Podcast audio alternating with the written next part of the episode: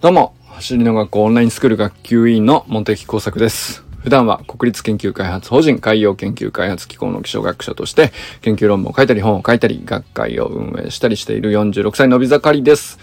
ということで、今日初めてなんですけど、あの本業の国立研究開発法人海洋研究開発機構の気象学者なんだよ。本当だよ。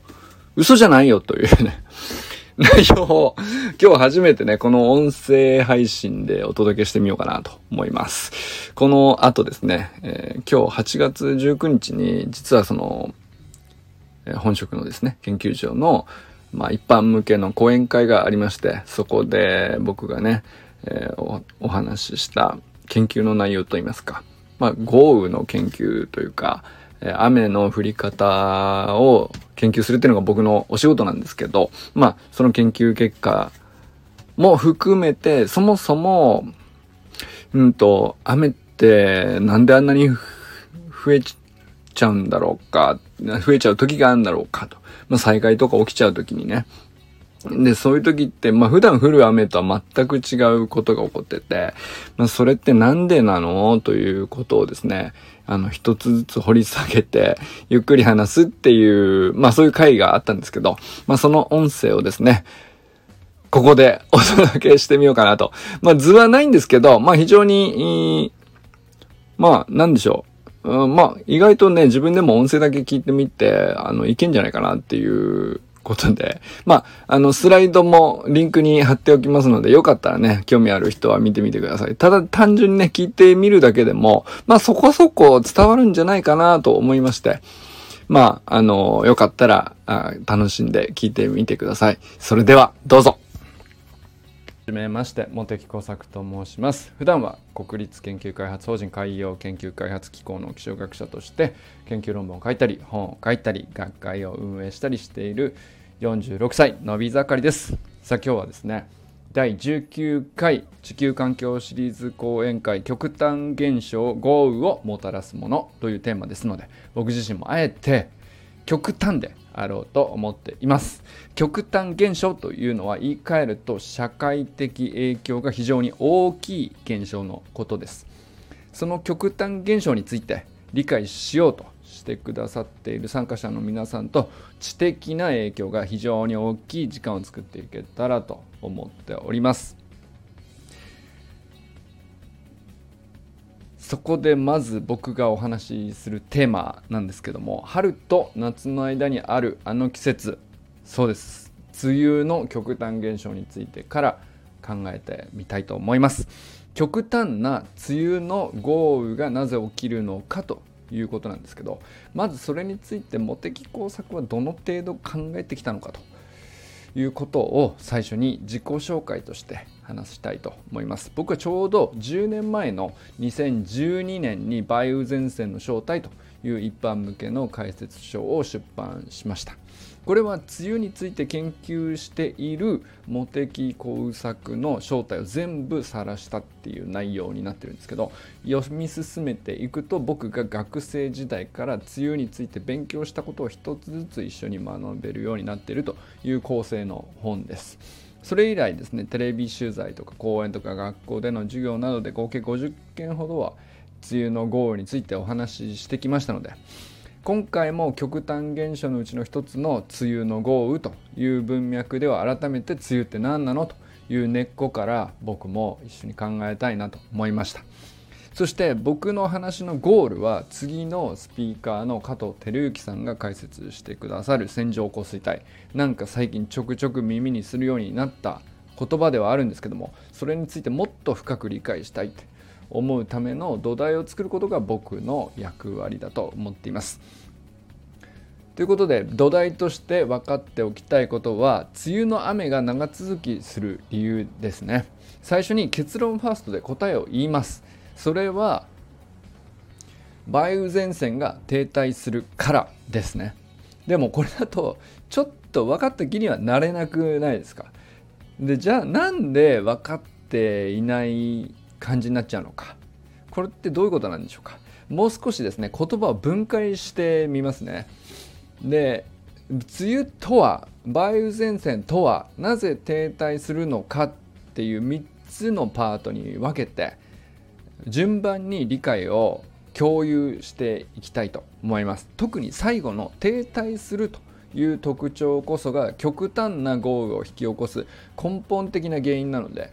一番重要なポイントになります。まずはじめに梅雨とは何でしょうか？よかったらね皆さんの思う梅雨とは〇〇っていうコメント欄にね書いてみていただきたいんですけどいかがでしょうか？地域によっても当然違いますし雨に注目するのかとか湿度に注目するのかとか風に注目するのかいろんな見方がありますし今の自分にとってはこう思うっていうのはそれはそれでね全部正解ですということなので、えー、皆さんそれぞれコメントいただければなと思います。これ自体にねあの良い悪いはないんですけどまず自分で書いてみるっていうことが理解を進めるための第一歩だというふうにお考えいただければいかがでしょうか。ではですね僕の見方はこうですということをお話ししていきますね。梅雨入りから梅雨明けまでが梅雨ですっていう。これはねそれはそうだよねということなんですけども。ですがまたはこうも言えますよねと。いうことも考えてみたいと思います。梅雨とは日本固有の雨季だという答えもできるんじゃないでしょうか。固有っていうのはどういう意味でしょうか。普通の雨季とは明らかに何かが違うっていうことなんですけど日本以外にも雨季って実はいろんな場所であるわけですね。でそれはどういうものか。一般的には日本じゃない場所でいろんな雨季がある地域っていうのはあるわけですよね。東南アジアに行けばあの大体雨季があると思います。一般的にはほとんどの地域において雨季って寒気と対になって表現される季節なんですよね。つまり季節風といってですね季節によって風の向きが大きく変わるという結果として訪れるのが雨季だ。まあそういう季節だということですね。つまり陸から吹いてくる風に対しては寒気。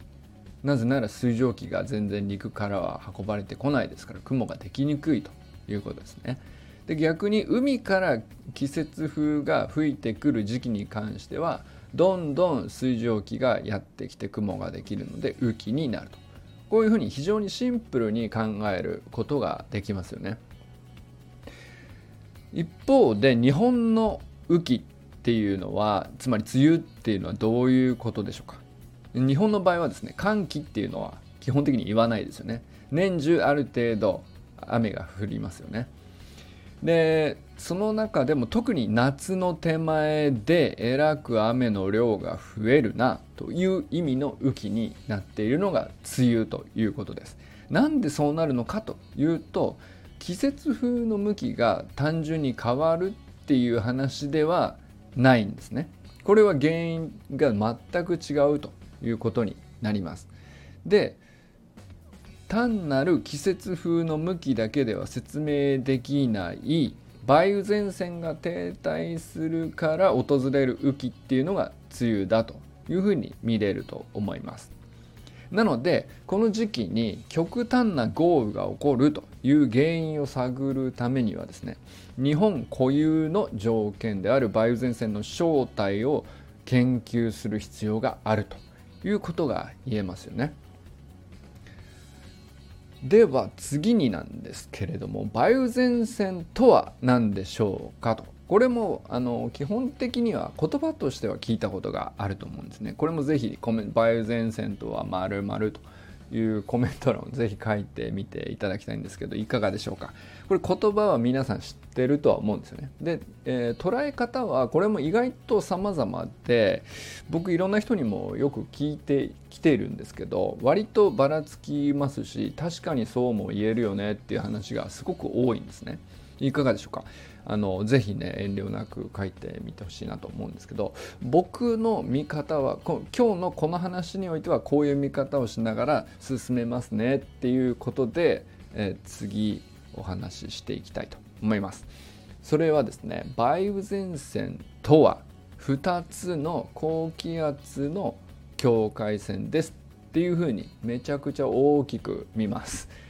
これはだいぶ急にですね領域が広がってズームアウトした感じになりますねまず南側にあるのは何か分かりますでしょうか？あの夏の高気圧と呼ばれるやつですよね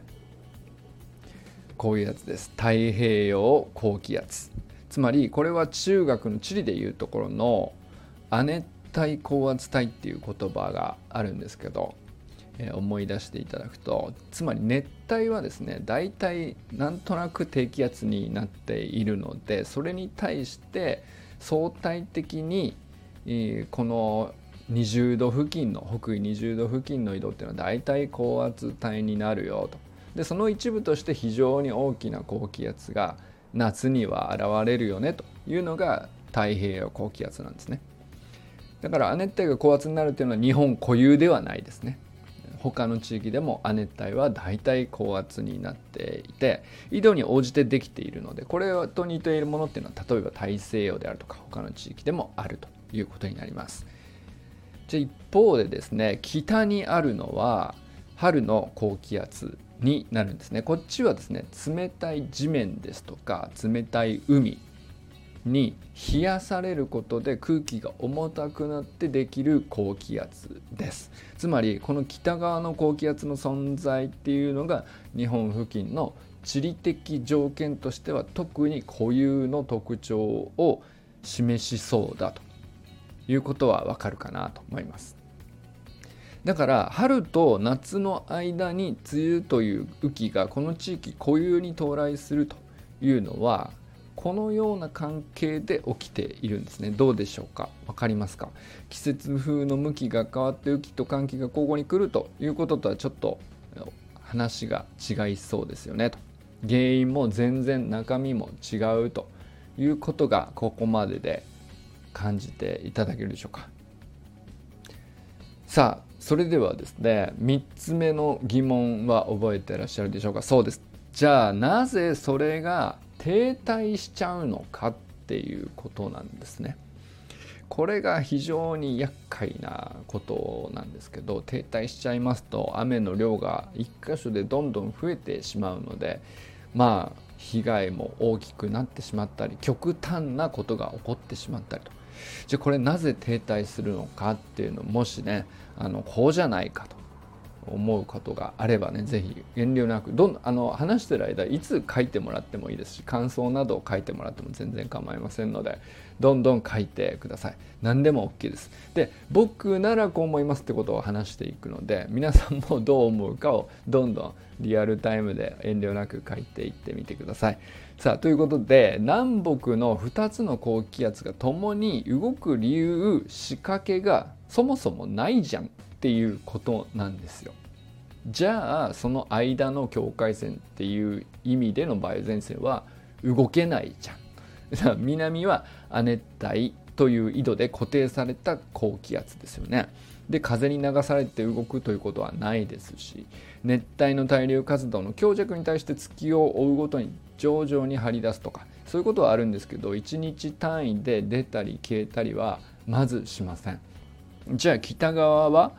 冷たい海で冷やされてできているので地名が高気圧の名前についていますよね。つまり場所って動かないじゃないですか。よほどの力が別になければ急には動かないからこそ地名がついているんですよね。この辺の高気圧というのは、まあ、そういうことです。ということで最初に挙げた3つの問いに対してはですね一旦僕の考えというか見方をまとめておきますね。一つ梅雨とは日本固有の雨季だという答えです。固有ってことは普通の雨季とは明らかに何か違うよねと。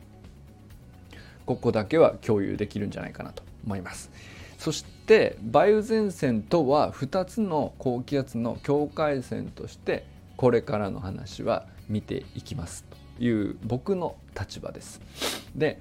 もう一つ3つ目なぜ停滞するのかというのはそれは動く理由がないから結果的に停滞してしまっているということです。これはですねあのうん説明なのそれは？というふうに思う方もいらっしゃるかもしれませんが。なるほど。まあいいだろう。それはそうだとしようということでとりあえず置いて次に話させてもらいます。でも待てと。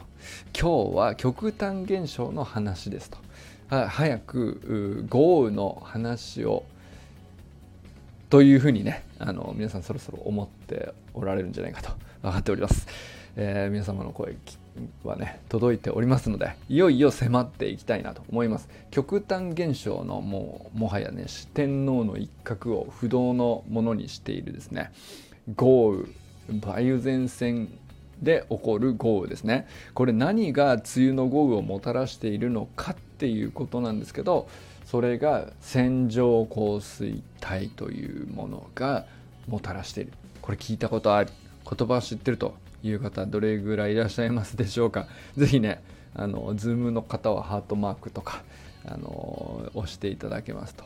どれぐらいの人が知ってるのかっていうことを僕らもねあの把握できるとあの今後の取り組みのためにもね参考になります。是非お願いします。コメント欄でも教えていただけると嬉しいです。YouTube のねライブ配信の方もいらっしゃると思いますので。でもっとちゃんとした図にしていきますとですね。こういうレーダー雨量分布っていうのは見たことがありますでしょうか？これは2年 ,2 年前の熊本豪雨と言われる災害を引き起こした直前の雨の分布を示しているんですね。赤とか黄色で示す場所が雨の非常に強い場所。でこれが横に線状に伸びているのがわかると思います。これが線状降水帯と呼ばれるものなんです。でこの線状降水帯がずっと雨を一箇所に集中させてしまうのでこうした熊本豪雨のようなですね。過去に経験したことがないようなとてつもない量の雨を降らせて川が氾濫してしまったり土砂が崩れてしまったりという災害につながってしまいます。これだけのことが起こるとですね誰が見ても社会的影響が甚大だと言えるわけですよ。つまり熊本豪雨っていうのは極端現象そのものだと皆さんも共有いただけるんじゃないかと思いますね。でその極端さの本質っていうのは何かっていうととにかく熊本だけに長時間集中して強い雨を降らせ続けてしまうっていうことなんですよ。そしてその極端な災害を引き起こす張本人っていうのは一体誰なんだというとそれが線状降水帯と呼ばれるものだということで非常に今ねあのニュースなどでもちゃんと言葉を説明するようになってきたわけです。で真横からその構造を見たイラストなんかを見たことがあるでしょうか積乱雲がですね延々に一列に並び続けますよという仕組みがあってですねそれは詳しくはこの後加藤さんがたっぷり解説してくださいます。ということでここではこれ以上線状降水帯の仕組みにはあの迫りませんけどもとにかく停滞せずに線状降水帯が通り過ぎるだけだったら極端現象にはならないんですよ。しかしなぜ停滞してしまう時があるのかっていうのが問題なんです。でだからここの理由については僕の方でこれからさらに掘り下げていきたいなと思います。その原因の一つとして僕の研究で一番強調したいのがですね公開高気圧というものなんです。これ聞いたことある人いるでしょうか？あのもし知ってたという方がいらっしゃったらですね是非レスポンスをいただけると嬉しいんですけどもしそういう方がいらっしゃいましたらですね相当ですね茂木工作のファンかもしれませんね。はい。もし実はですねこの梅雨前線を停滞させる北側の高気圧として黄海に現れるものが九州の豪雨には非常に重要な役割を果たしているということでちゃんと論文で名前を付けたのは僕なんですよ。でこれはですね梅雨前線が停滞するか北上するかもし気になったらこの黄海高気圧に注目してみてくださいねっていう内容の論文なんですけどこの公開高気圧は全員に今日ね名前を覚えて書いてほしい。僕が今日一番大事だと思っている結論そのものですのでぜひ覚えて帰ってください。実際先ほどに出した熊本豪雨の時ってじゃあ実際どのような感じだったのかというとですね、えー、梅雨前線はですね熊本豪雨の後もこれめ実はすごく重要なところなんですけど熊本豪雨が起こった後も梅雨前線が26日間も停滞し続けていたんですね。26日間って7月に梅雨前線が停滞する期間として日数としてはもう極端なんですよ。でこれは熊本豪雨自体も極端だったわけですけど7月4日のその瞬間においても極端だったんですけど梅雨前線がその後26日間停滞するっていうこと自体も極端に長すぎるという話だと。いうことですね。じゃあなんでそんなに極端に長く停滞するのか？つまり極端に重ねて極端が起こってるよと。それ被害も極端になりますよねと。いうことが繰り返して何度も起こってしまったのが2020年の梅雨だったんですよ。で例えばですねこうそれが原因として高海高気圧のせいだったんじゃないかというのが僕が今日ね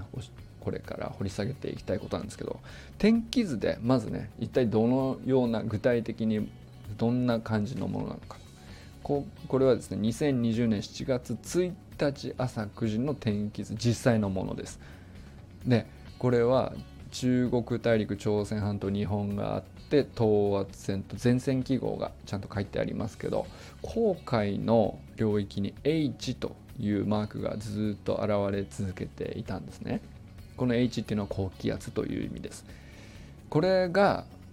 僕が黄海高気圧と名付けているものなんですけどもこの位置をずっと追いかけていれば梅雨前線が北上しそうなのか。南に行きそうなのか停滞しそうなのかすぐ分かるよということなんです。で結果として熊本豪雨がこの3日後の7月4日に起こった後も梅雨前線はですね異常なまでに長期間停滞したという事実があるんですね。でその原因を考えてみると高海高気圧が異常に長期間停滞していたからだ。つまり消えなかったんですね。消えれば梅雨明けするんですけどそれが起こらなかった。ということを今まさに今僕が研究論文で書いているところなんです。